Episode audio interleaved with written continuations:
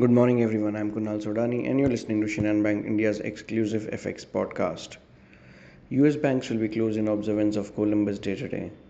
Renewed geopolitical risk came to the fore after the Hamas militant group in Gaza, Palestine military attacked Israel towns in an unprecedented move.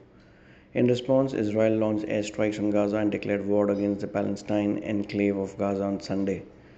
The US Department of Labor revealed that the latest non farm payroll report, which crushed forecasters hiring in September, rose by 336,000, crushed the 170,000, and exceeded the upward revised figures for August to 227,000. Uh, digging a little deep into the data, if we talk about the average hourly earnings, which aimed down from 4.3% to 4.2% below estimates, and the unemployment rate stood at 3.8% unchanged from August.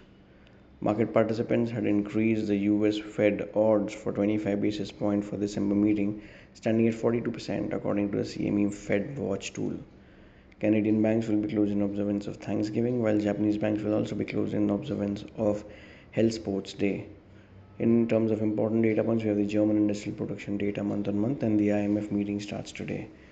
All in all, Wall Street has new geopolitical risk after Israel declared war with Hamas and uh, if we talk about a safe haven like Brent crude prices, gold they rallied sharply.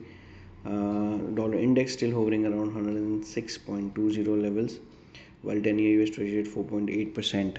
So if we talk about uh, dollar rupee pair, uh, I think before that, I think even if we talk about dollar CNH, I think it is still around 7.31, 7.32 level.